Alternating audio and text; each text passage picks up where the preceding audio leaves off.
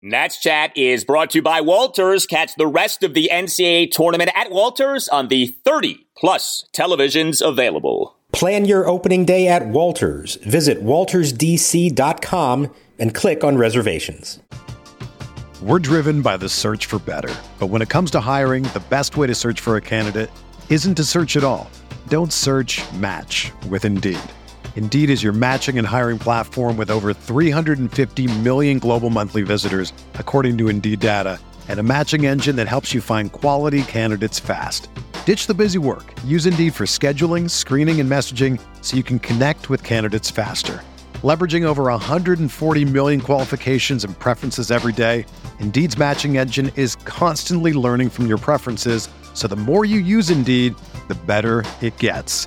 Join more than 3.5 million businesses worldwide that use Indeed to hire great talent fast. And listeners of this show will get a $75 sponsored job credit to get your jobs more visibility at Indeed.com slash BlueWire.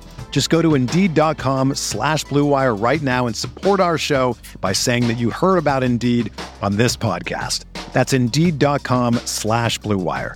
Terms and conditions apply. Need to hire? You need Indeed.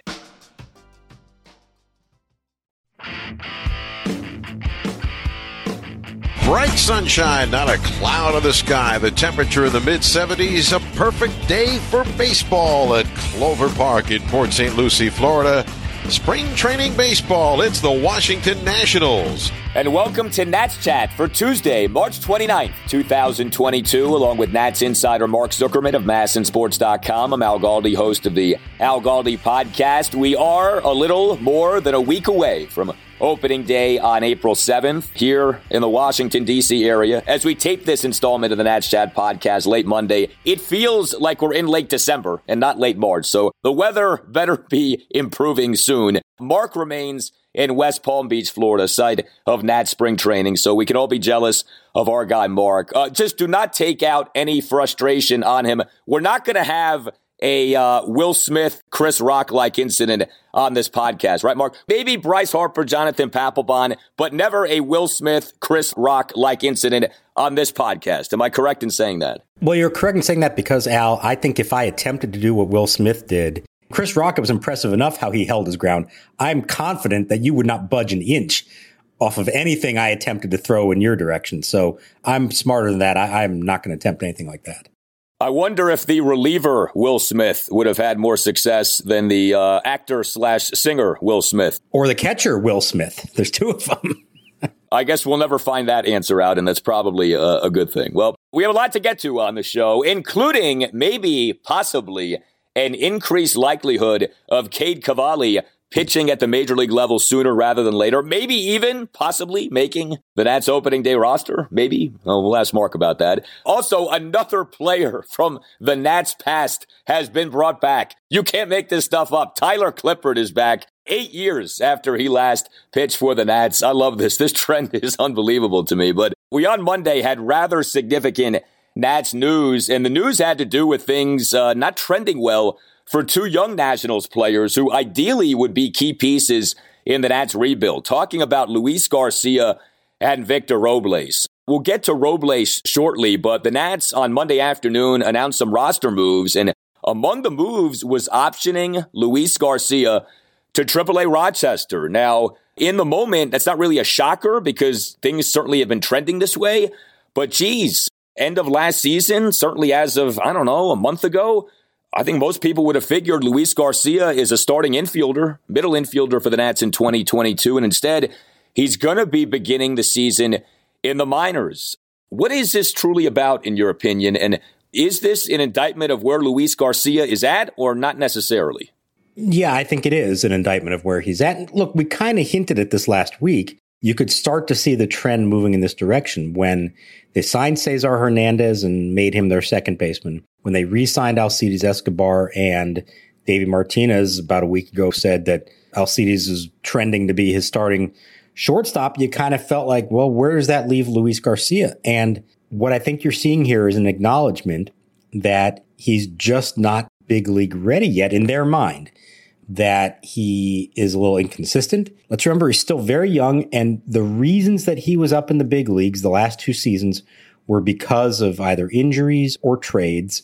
And maybe that's an acknowledgement from their side that they would not have called him up based on merit, that it was out of necessity, and that he does need some more time. So he's an exciting player. He has done some things that make you turn your head and say, wow, they may have something here. But I think internally and really across all of baseball, you never saw him ranked among the Cade Cavalli's, Brady Houses, top prospects that are out there. He really wasn't that. He just happened to come up sooner than a lot of those guys and had some nice moments.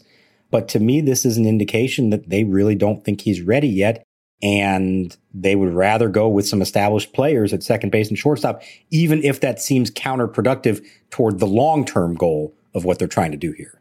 So this coming season will be Garcia's age 22 season. He overall has struggled offensively at the major league level, 386 major league plate appearances over the last two seasons, uh, on base percentage of just 285, slugging at just 395. But he did end last season hitting well. He last September had a 477 slugging percentage. And the other thing is, you know, for all of the talk about his defense, and look, we watched the games. We saw that he at times was great and at times he struggled.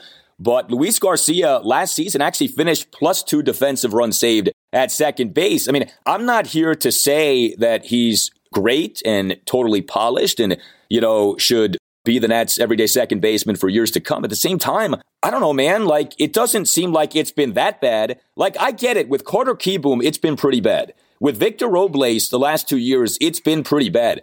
I thought we saw enough good from Luis Garcia as last season went on to warrant him beginning this season at the major league level, at least give him some more opportunity. I have to say, in the bigger picture, I'm surprised at what's happened here. Like, there doesn't seem to be much uh, length on the leash for Luis Garcia. And I get that he's not, you know, a top 100 prospect, but I thought he showed enough last year to warrant being given more of an opportunity here. Yeah, I thought so if it was going to be at second base. And unfortunately, what happened was when they signed Cesar Hernandez, remember that goes all the way back to November prior to the lockout that they signed him. That to me was an indication that something was up there because Hernandez is a second baseman. They paid him $4 million, so he's going to play there. And I just don't know that they really see Garcia as a shortstop at the big league level. He's played a little bit there it's been kind of sloppy. Also at AAA, that was the case. So if second base isn't available to you, are you going to try to force the issue and put a young kid at shortstop where he could make a ton of errors this year? Maybe that's still fine in the grand scheme. Maybe it is important to just see how he handles all that. But what I'm left with is this idea that yes, even though they are rebuilding, even though it is about the long term, I think they're also attempting to put the best quality product they can out there to start the year, whatever that looks like wins and losses wise. And then keep in mind, all these guys are on one year deals.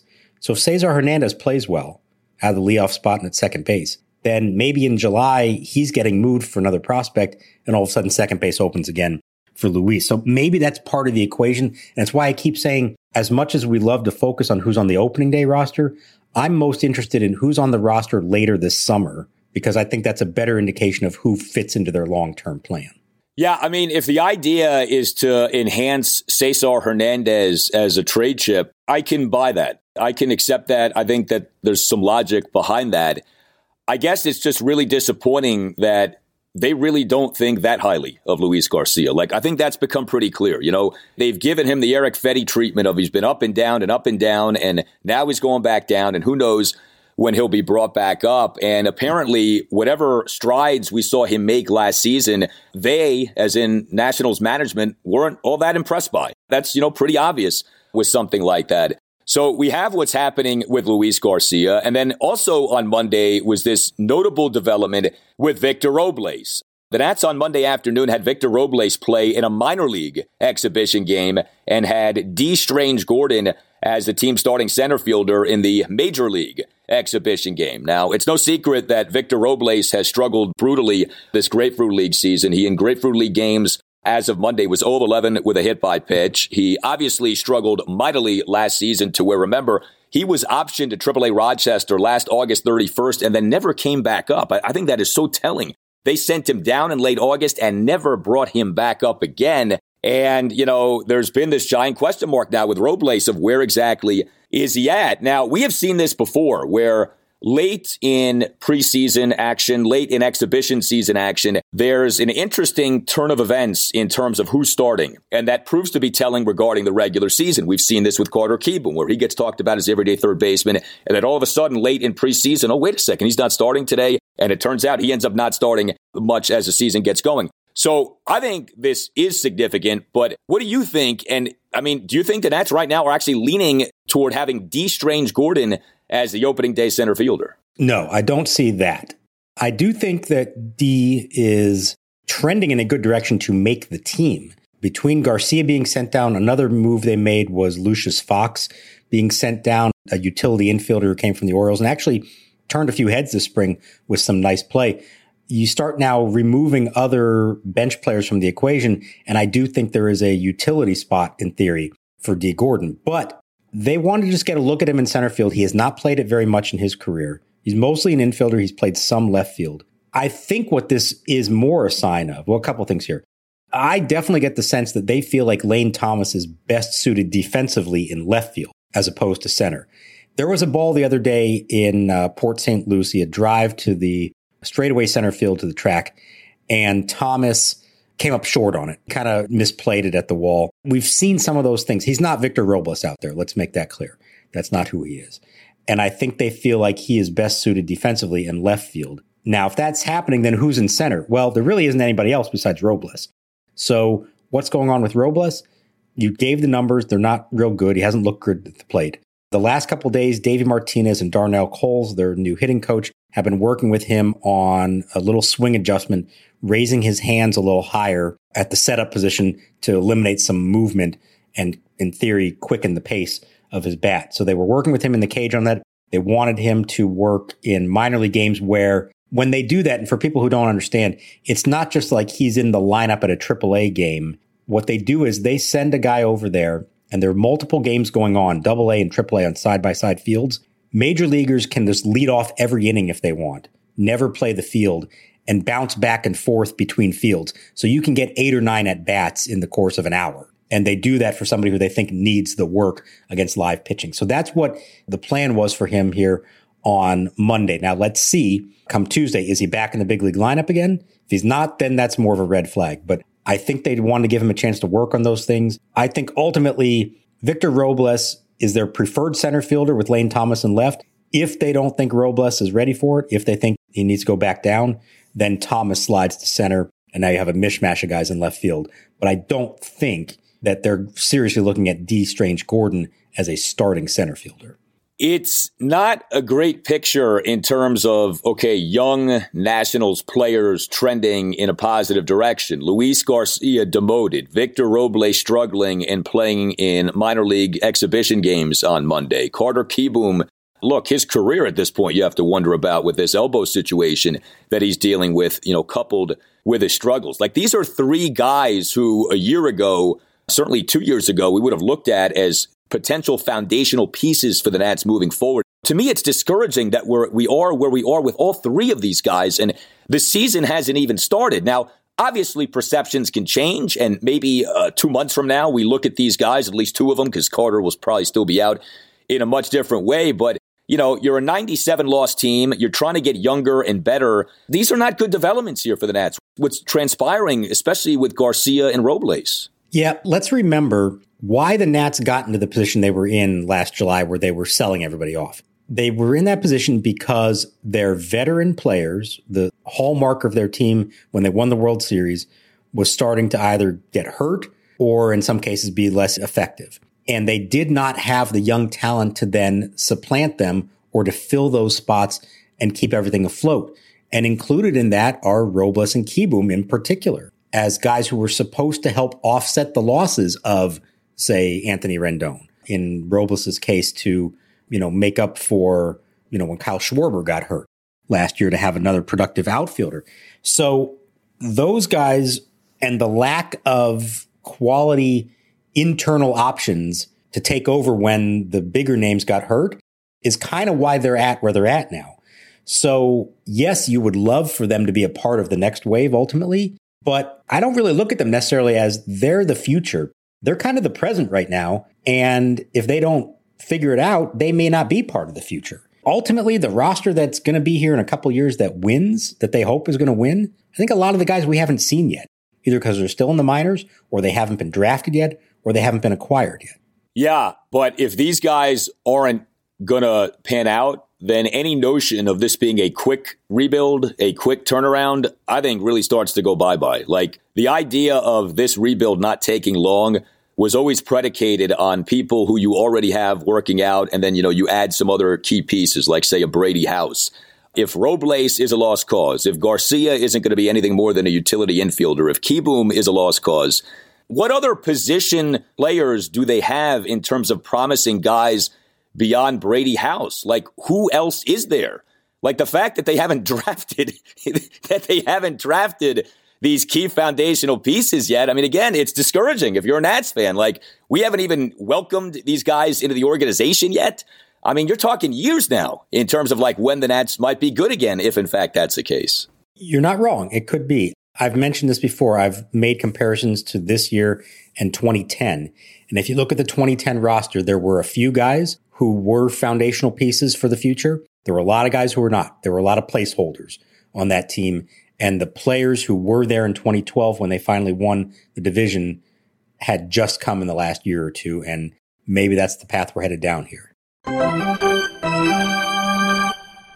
Hey guys, Al Galdi here for Window Nation. Spring has started, and so too has Window Nation's start of spring sale. With up and down temperatures, is it difficult to stay comfortable in your home? Uh, your windows may be ineffective, maybe more ineffective than a bad bullpen, and who wants that? But the good news is that you can upgrade your windows with Window Nation. Beat the spring rush at Window Nation and get special spring savings. Mention my name, Al Galdi, and get two free windows with every two that you buy. There is no limit. Plus, make no down payments and pay no interest for two full years. Start enjoying energy savings now with new Window Nation windows, all while upgrading the look and feel of your home. Call 866-90Nation or visit windownation.com. Again, mention my name, Al Galdi. Get two free windows with every two that you buy. No limit. Plus make no down payments and pay no interest for two full years. Call 866-90Nation or visit windownation.com. That's 866-90Nation or windownation.com and tell Window Nation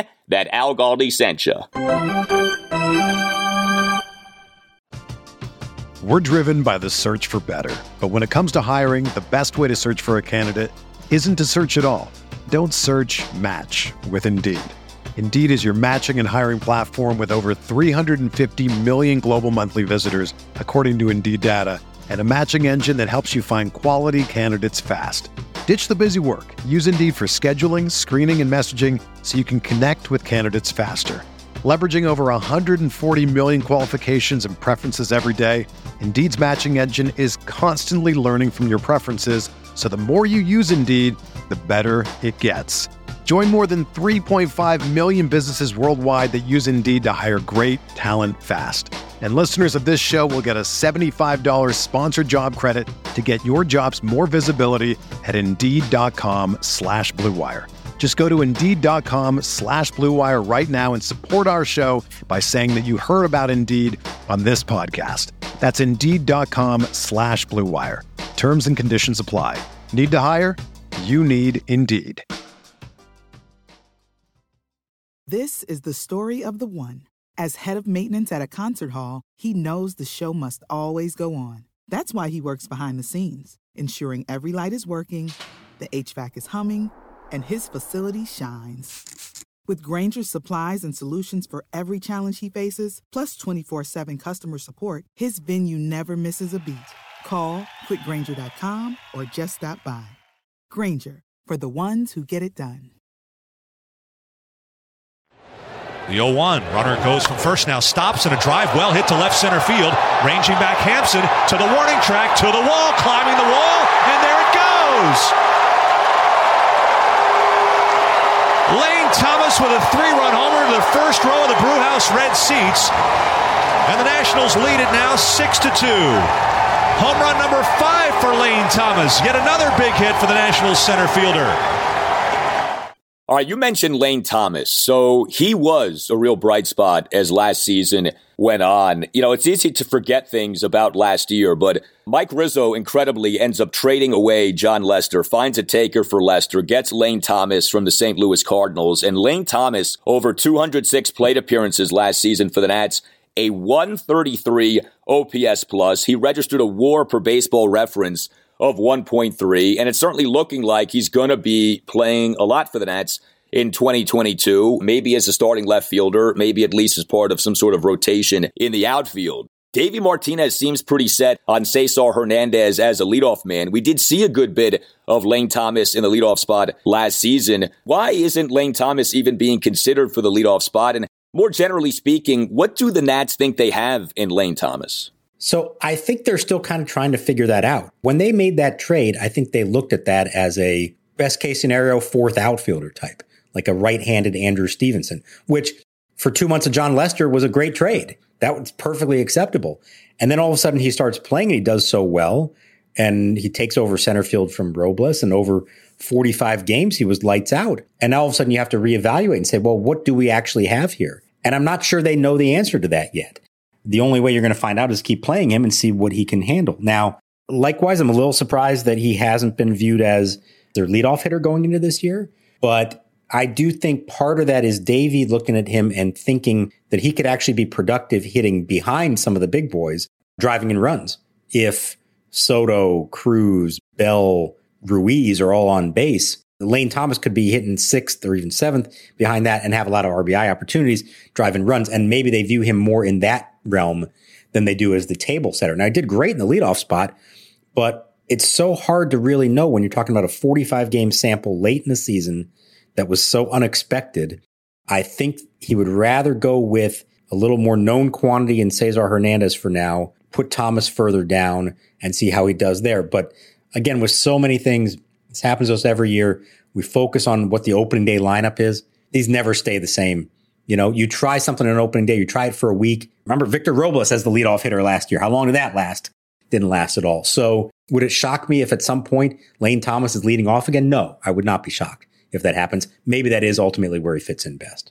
Yeah, I mean, look, nobody can pretend like he or she knows with certainty what Lane Thomas is. I guess I would just say 206 plate appearances. It's not like he just got hot for a few weeks in September. Like he had a nice sustained run with the Nats. Like it was one of the real bright spots as last season went on the work of Lane Thomas and he was consistent. You know, it wasn't like he did all of his damage in one month or something like that. Like over his 45 games, he was stunningly productive. So hopefully that's someone who does end up proving to be somewhat of a building block here for the Nationals moving forward. I want to ask you about Cade Cavalli. Look, I get that it's still more likely than unlikely that he begins the season in the minors. I, I totally understand that. At the same time, I don't know, maybe I'm reading too much into this, but I thought it was interesting what Davey Martinez said about Cavalli after his most recent exhibition outing. This past Friday, a game against the St. Louis Cardinals. Cavalli was a starting pitcher. Now, the final line wasn't pretty three runs in three innings, but all of the runs came in one inning, the bottom of the second. He had three strikeouts in three innings. His velocity was really good. His average fastball velocity, 97.4 miles per hour. His fastball topped out at 98.5. And when you combine that with what he did in his initial exhibition game outing this Grapefruit League season, three scoreless innings with six strikeouts in relief work in a game against the Houston Astros on March 20th, you said, all right, I mean, number one pitching prospect in the organization. We like what we're seeing here. And then Davey, after the game, when asked what's next for Cavalli, says, quote, I think we'll keep him here and let him throw again in five days, and then we'll see where we're at, end quote. Cavalli was among the non-roster invitees to Nats camp. He still has not been cut from Nats camp. Again, I understand he's probably not going to begin the season at the major league level, but is there maybe more of a chance of that now than there was before? Is there maybe more of an opportunity here for Cavalli to pitch at the major league level sooner rather than later? What do you think the Nats are thinking right now with Cavalli? They are more open to it, I think, now than maybe they were when camp started. Now, he's going to start somewhere on Wednesday. We don't know yet as we're taping this where that's going to be. They play the Cardinals again on Wednesday. The way this, unfortunately, this spring schedule works, they play the same team every fifth day. So you don't necessarily want your guys, your pitchers facing the same lineups over and over again. And for that reason, Josiah Gray is not going to face the Astros on Tuesday. He's going to pitch in a minor league game while a bunch of relievers pitch in the big league game. So on Wednesday, it's either Cavalli or Anibal Sanchez. Last time around, Cavalli faced the Cardinals. Sanchez pitched in a minor league game. This time around, they're still deciding what they want to do. Do they want to get another look at Cavalli, see how he does? Do they say, you know what? Ultimately, Anibal is going to be in the opening day rotation. He needs to face big leaguers. Let's have Cavalli face minor leaguers, and then we'll make our decision. So we're going to find out in the next 24 hours what that is going to be. But I'll say this. He looked legitimate against the Cardinals, and he was facing legitimate hitters. Goldschmidt, Arenado, Carlson, O'Neill. wasn't the entire Cardinals starting lineup, but it was a lot of them. Thought it was good. Filled the zone up, um, attacked hitters, and just you know tried tried my best, and uh, I'm very confident still. And he looked the part. He looked legitimate. The first time through the order was fantastic. He did run into some trouble that one inning. It was you know maybe good to see for everyone to understand that he's not perfect and that when he falls behind in the count, especially, he uh, you know has to throw the ball over the plate and get hit hard. But overall, it was hard not to come away impressed with him. The whole spring, it's hard not to come away impressed. And I think what's happening right now is that the coaching staff and the front office are saying, "All right, we expected all along that we're not going to see him until probably May or June." But when you put him out there right now and compare him to what their other options are, it's hard to justifiably say that he's worse than the other five guys. He's not It reminds me of Strasburg in 2010. You knew he was good enough. He was better than their alternatives, but ultimately they had to stick with their plan, give him some time at AAA, and then he was called up later on. So we'll see. My hunch is still knowing the innings that they're trying to limit him to and maybe not trying to put too much in him. Remember, he struggled at AAA late last season. That he is going to start at Rochester for at least a month or something like that before they call him up. But he's still here. And as long as he's still here, there's a chance that he makes the opening day rotation. So those Davey comments, because I thought, okay, maybe Davey's just trying to keep Cavalli motivated, and he doesn't just want to say, well, no, he's going to start the season in the minors. Like, no, he wanted to kind of keep that carrot dangling so that Cavalli continues to pitch well, and then you demote him. But you think that those comments were legit, that there is an openness here to Cavalli maybe making the opening day roster. I mean, I think that would be really exciting. I think that that would add some juice to the beginning of this Nat season if he made the team. No, it absolutely would. Now, let's, you know, say being open to it is not the same as saying like we think there's a good chance. I think it's still slim, but you know, the door is maybe open a little bit more than it was at the outset. And I think it's also an acknowledgement that this is really the front office's call more than Davey. You know, Mike Rizzo assembles a roster and Davey Martinez's job is now to use them as he sees fit. If you ask Davey, who would your five best starters be? Cade Cavalli is going to be on that list. Yes. But he also has to understand where the organization is coming from and what the long term plan is here and all that. What they want to avoid, remember when Lucas Giolito first came up? It was a little different circumstances, but he came up and the team was in the middle of a pennant race. He had a couple of bad starts and they sent him down. Then they call him back up again, not so great, back down. When they call Cavalli up, they want it to be for good, I think. I don't think they want to put him in a position where maybe he does fail. You know, those first couple starts that he would have could be the Mets and the Braves. Do you want to throw him out there like that? What if it doesn't go well? Are you sticking with him? Are you saying, you know what? We do need to send you back down. And what does that do for a kid? Let's remember, didn't pitch professionally in 2020 because there was no minor league season and pitched last year very well, but started at single A, went to double A, and then finally hit a wall a little bit at triple A. So it's not just about talent. There is a legitimate progression question here and whether it's best for him to have some success at AAA before they put him in the big leagues. Yeah, there also is still the service time thing where if you wait a while and he doesn't finish among the top vote getters in National League Rookie of the Year or National League Cy Young or National League MVP, then you get that extra year of team control. So, I mean, I think that still does enter into the thinking. You know, it's funny, MLB Pipeline just came out with its most recent ranking of the top 100 prospects in baseball. Cavalli is number 39. I mean, it's been a while, I guess probably since Giolito, that the Nats have had a pitcher ranked this highly. Maybe Josiah Gray, but he was acquired via trade last year, like a guy who had been in the organization for a while who ascends to that kind of a ranking, you know, a top 40 ranking among all prospects in the sport. So look, I mean, he looks the part, 6'4, 240. That's how you draw him up in the lab, you know? So whenever he makes his major league debut, uh, it's going to be exciting, and maybe that ends up happening sooner rather than later. Hey, Nats fans, are you looking to buy or sell a home or an investment property? If so, contact Jamie Coppersmith and the Coppersmith Group at McEnearney Associates. A huge Nats fan right from the get-go in 2005, Jamie has repeatedly been recognized by Washingtonian Magazine as a top producing real estate agent across the DMV. Referred to by a client as a Jedi Master of real estate, he will bring his expertise to bear on your behalf helping you understand and navigate this challenging real estate market. Jamie is a five tool agent who's as patient as Juan Soto at the plate. He has his own version of Moneyball, a strategic and statistical market based analysis that balanced with a deep respect for your specific real estate needs, goals, and timeline. So whether buying or selling, call Jamie Coppersmith today at 202 525 7471 or visit his website at thecoppersmithgroup.com. That's Coppersmith with a K. Giants trying to find some late offense. Last of the eighth, top of the order, as they are finally into the Washington bullpen. Doug Fister was splendid today.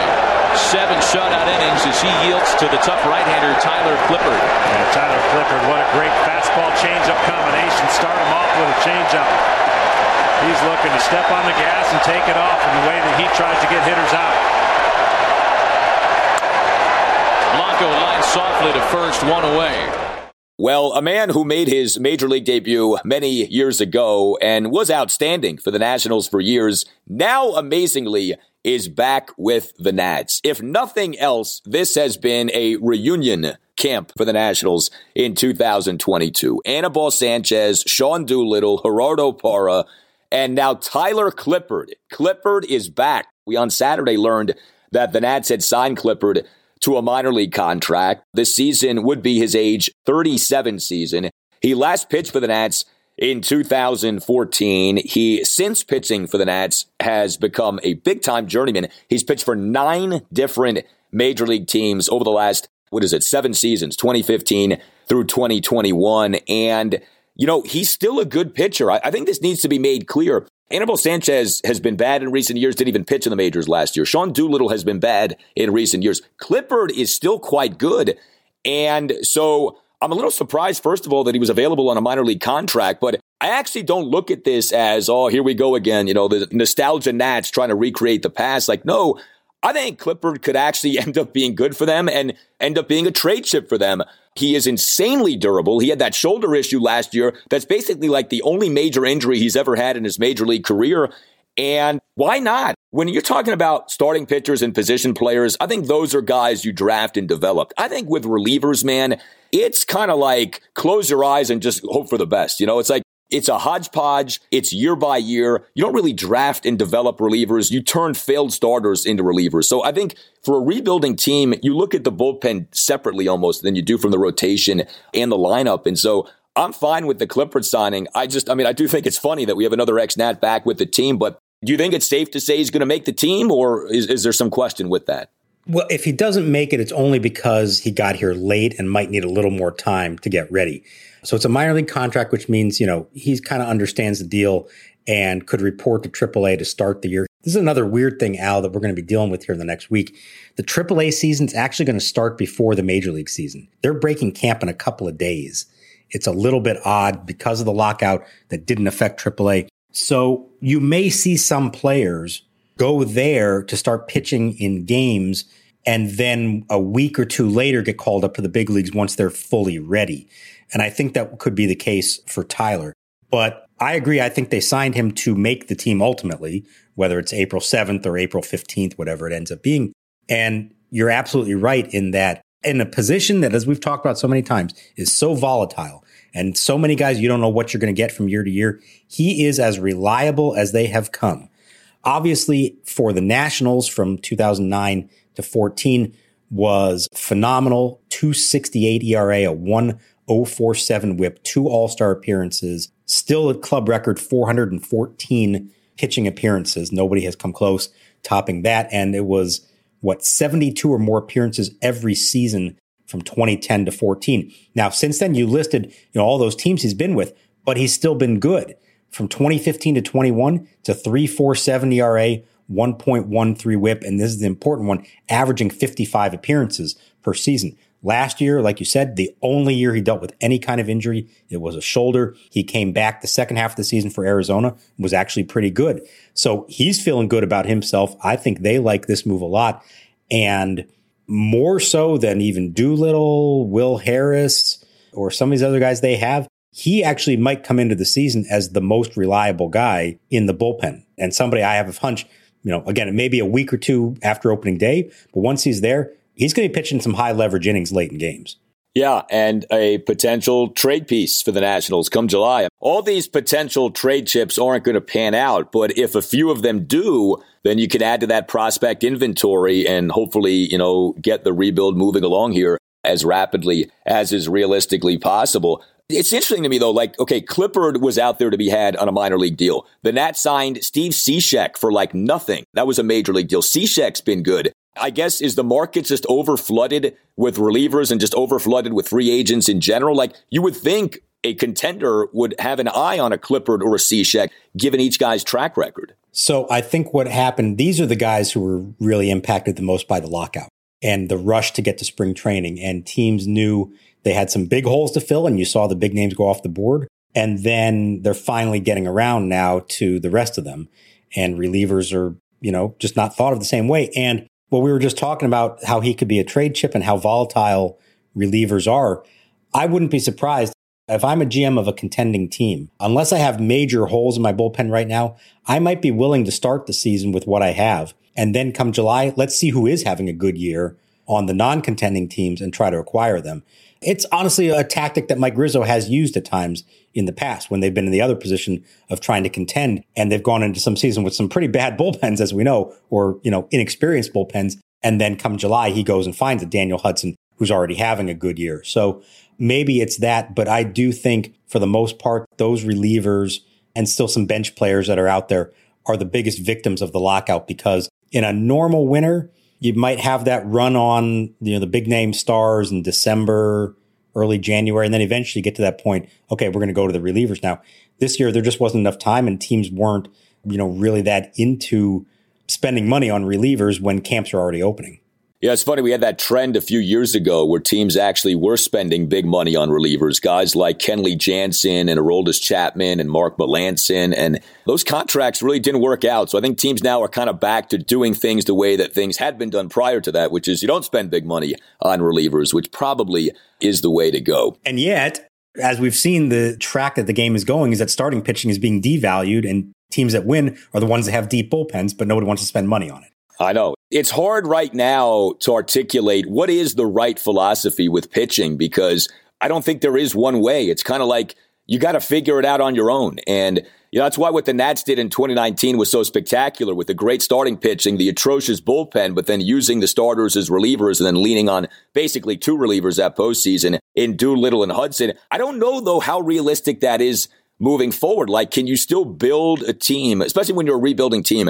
Can you still try to rebuild and say, okay, we are a starting pitching first team? Starting pitching is the foundation upon which we're going to build our success. I mean, it sounds great. I don't know how realistic it is in 2022. I guess we'll find out because we know this is what Mike Rizzo believes in. I was just going to say that is certainly Mike Rizzo's philosophy. That hasn't changed. They may be new names, but he believes ultimately you win with starting pitching above all else.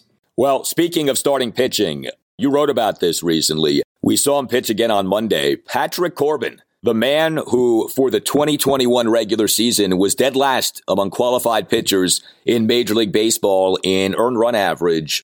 It is, in fact, looking like he'll be the Nats' opening day starter. I think opening day starter, it can be kind of an overrated thing, but you know, it is a symbolic thing for a lot of people. And in theory, right, your opening day starter is your ace or the closest thing that you have to an ace. So I think it says a lot about a lot that the Nats quote unquote ace is a guy who finished dead last among qualified pitchers last season in ERA. Now, look, we know that Patrick Corbin can be much better than that. He has been much better than that, including for the Nats in 2019. At this point, though, is there any reason to think that Corbin won't be the Nats starting pitcher on April 7th? No, not unless something strange happens. He's got one more start now. He pitched on Monday and I thought looked pretty good. He had one bad inning. He was hurt by his defense, Josh Bell, made one of his two errors on the day, and there were a couple of ground balls that just got past, you know, infielders and could have changed a lot. Now, then he gave up a three run bomb, which is not good. And that was such a problem for him last year. But overall, he got through his first three innings on 29 pitches, was getting ahead in the count. I do see him being better at commanding his fastball down in the zone, which was a, an issue for him last year. That makes it look more like the slider and allows the slider to now be more effective. He's mixing in some cutters, I think, for the first time now. So I'm seeing a better version of him. It's hard to really evaluate when you know you're in these spring training games and you're working on stuff and you don't know who these guys are that you're facing. So maybe it all blows up come opening day against what looks on paper like a pretty good Mets lineup. But I've got to believe that he is better than what we saw last year. I think everybody understands that. And there were some good signs towards the end of the year on that. Now, does that mean he's going to be the ace of the team this year? No, I don't think anybody realistically sees that. But given the options, you don't want to give that assignment to a kid. I don't know that Josiah Gray, that that's fair to him to throw that at him. He may start game two against Max Scherzer, which is going to be a, you know, major production as it is. And I just don't know that you want to be putting in Erick Fedde. I, I guess Anibal Sanchez, it wouldn't phase him if he was the guy. That's no big deal. But look, Corbin should be able to handle the assignment from an emotional standpoint. The guy pitched in game seven of the World Series. I think he should be able to handle an opening day assignment. And the hope is give him a chance, try to avoid the big home run, the big inning, keep the ball down in the zone, and, and we'll see what he's got. But for now, he is the most established, certainly the highest paid member of their rotation, and he's going to lead the way, I think. He's entering his age 32 season, the fourth season of a six year, $140 million contract that he signed in December 2018. If he gets back on track and is good again this season, then great. There's no discussion to be had. If he doesn't, though, if he struggles again this season in what would be a, remember, a third consecutive bad season because he was really bad in the 2020 season, the shortened season. The Nats last season stuck with him. I mean, he was in the rotation the entire year. I mean, one thing, he has been durable from a health standpoint. Like, I give him credit for that.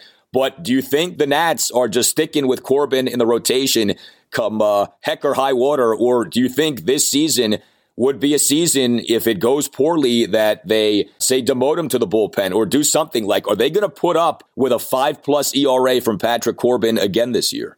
Well, what it'll amount to is this Are there clearly five better alternatives than him at some point along the way? Maybe there will be. That would be a good problem for them to have if it comes to that. But if there aren't, I'm not so sure that they're going to say, okay, we're demoting you to the bullpen or even looking to make some kind of major roster move that costs them a ton of money just so they can put a, for example, Josh Rogers or another Josh Rogers type on the mound or, you know, to open up the rotation for Paolo Espino something like that. I would have to be, in my mind, a young guy who clearly deserved it over him. They certainly hope they don't find themselves in that position. But that's why it, is kind of fascinating because typically somebody who struggles to that extent over a couple years, you're thinking, well, he must physically not be the same guy. You know, like a, a Barry Zito later in his career or a Tim Lincecum. And these are guys who dealt with injuries and they just weren't the same pitchers. That's not the case. Corbin was throwing 93 today. So that's not it at all. It's effectiveness. And I think as long as that's the case, they do have to stick with him because you have to in the back of your mind say he can give us innings and we just hope that he can be effective enough to give us a chance to win. And we don't have five starters who are clearly better than him. So yeah, every fifth day, Patrick, it's yours, you know, no matter what. Do you think that they would trade him? Do you think that they would say, all right, he's rehabbed himself enough to where a contending team, especially a big market team that's willing to take on at least a good chunk of that contract, would take him. See, to me, that would be the play. If he pitches well, don't wait for him to start struggling again. Trade him, get what you can for him, even if, if you have to pay some of that contract. Do you think the Nats would do that, or do you think that Corbin is here to stay? Well, so you would have to pitch well enough, obviously. You'd have to find a team willing to take on some of the money. I don't think anyone's going to take on all the money. And so now you are eating some of that for the purpose of getting rid of him. But yeah, there's a scenario there that if it really played out well, you could do that. But then there's also part of you, and you know, we're talking dream scenarios now. If Corbin is effective again, if Stephen Strasburg does come back and pitch this year with any effectiveness, and they're both under contract for a couple more years, if you're Mike Rizzo, you're thinking, well, you know what? Maybe come 2024, I actually have a rotation of Strasburg, Corbin, Cavalli, Gray, and Rutledge, and Juan Soto still on my roster, and we might actually win with that team. It's a fine balance. They're a fine line they're going to have to walk. But I can tell you they would love to at least face that dilemma as opposed to what they're facing right now. I've said this to you before. It's hard to believe that this is just who Patrick Corbin is now. Like, it's hard to believe that he's this bad, you know? But the level of bad was so extreme that you don't know what to think. And it was a second consecutive really bad season. And if none of this is rooted in injury, you know, that's almost like a bad thing. Like, at least with Strasburg, you can say, well, he's been hurt. With Corbin, it's like, no, he's physically fine. I mean, I know Ryan Zimmerman said that Corbin got abused in 2019, but as best as we could tell, Patrick's fine and he's struggling. And there haven't seemed to be any answers. So, in that way, it's almost worse for him. But, you know, we're rooting for the guy. I guess another good thing, too, is this a lot of times when a guy's career falls off, things can get ugly and things start being leaked to the media in terms of what's going on behind the scenes. You haven't had anything like that with Corbin. It feels like everyone's on the same page. They're all working toward getting him back to where he was. It's just a matter of getting him back to where he was. Yeah, he has a lot of support within that clubhouse. Guys feel for him. They know how hard he's working at this. He's not giving up on any of this. And he's said all the right things. He's doing the right things. They are behind him, no doubt. I, I have no sense that there's anybody feeling like he has, uh, you know, let them down or that he hasn't been serious about trying to get better. I think the ultimate question here is, like you said, in Strasburg's case, the only times he's ever been bad in his career is when he's been hurt. In Corbin's case, he's been bad when he's healthy. And so at some point, are you saying, well, maybe the good years, 18 with Arizona and 19 with the Nats, were the anomaly. And this is just who he is. And that's an indictment. And it also would suggest that he hasn't been able to figure out another way to go about it. I sort of asked that to Davey at one point this spring that can you look at him and say what he did successfully a couple years ago? Is it the right thing to do to try to replicate that? Or at some point, do you have to look at it and say it's time to make some adjustments and adapt as a pitcher, as most pitchers do have to do as they get older. And Davey brought up the whole lack of injury and the velocity being there as evidence that no, he should stick with what has worked before. He's just got to perfect that and be better at it. We'll see if that plan isn't effective, then you got to find some other way to go about it. And I don't know what that other way would be in his case. You tell us what you think. You can hit us up on Twitter at Nats underscore chat. You can email us as well, Nats Chat Podcast at gmail.com. If you would like to sponsor the Nats Chat Podcast, email Tim Shovers and uh, see what uh, the Nats Chat Podcast can do for you. The email address again is Nats Chat Podcast at gmail.com. You can get yourself a Nats Chat Podcast t shirt by going to natschatpodcast.square.site. Uh, as we mentioned on the last episode of the podcast, a new red Nats Chat Podcast t-shirt is on the way, so be on the lookout for that. You'll be able to get it at natschatpodcast.square.site. If you are listening to this podcast and aren't yet subscribing to it, please consider doing that. Subscribing to the podcast costs you nothing. Make sure that you never miss an episode. We are going to be back on radio this season. In fact, starting this Sunday at 9, 1061 ESPN in Richmond. So for those of you who listen in the Richmond area, the best of the Nat Chat podcast will air Sunday morning at 9. If you're out of the Richmond listening area, you can listen to ESPN Richmond on ESPNRichmond.com. All Nationals radio highlights on Nat Chat are courtesy of 1067 The Fan. For Mark Zuckerman, I'm Al Galdi. We'll talk to you next time on the Nats Chat podcast. 2 1. Swinging a high drive center field deep. Nimmo going back on the run. Warning track near the wall, at the wall. It is gone. That one clears the batter's eye over the 405 mark in straightaway center field. What a blast for Lane Thomas. His first home run of the spring. He drives in two. And the Nationals on the board lead at 2 to nothing. Everyone is talking about magnesium. It's all you hear about. But why? What do we know about magnesium? Well, magnesium is the number one mineral that 75% of Americans are deficient in. If you are a woman over 35, magnesium will help you rediscover balance, energy, and vitality. Magnesium supports more than 300 enzymatic reactions in your body, including those involved in hormonal balance.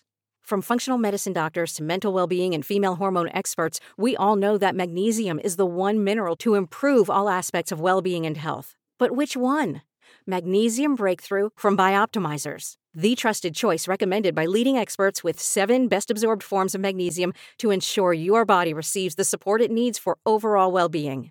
Go to bioptimizers.com slash balance today and use code BALANCE10 for 10% off. Support your journey to wellness at B-I-O-P-T-I-M-I-Z-E-R-S dot com forward slash balance. Magnesium Breakthrough from Bioptimizers, your foundation to optimal health and vitality.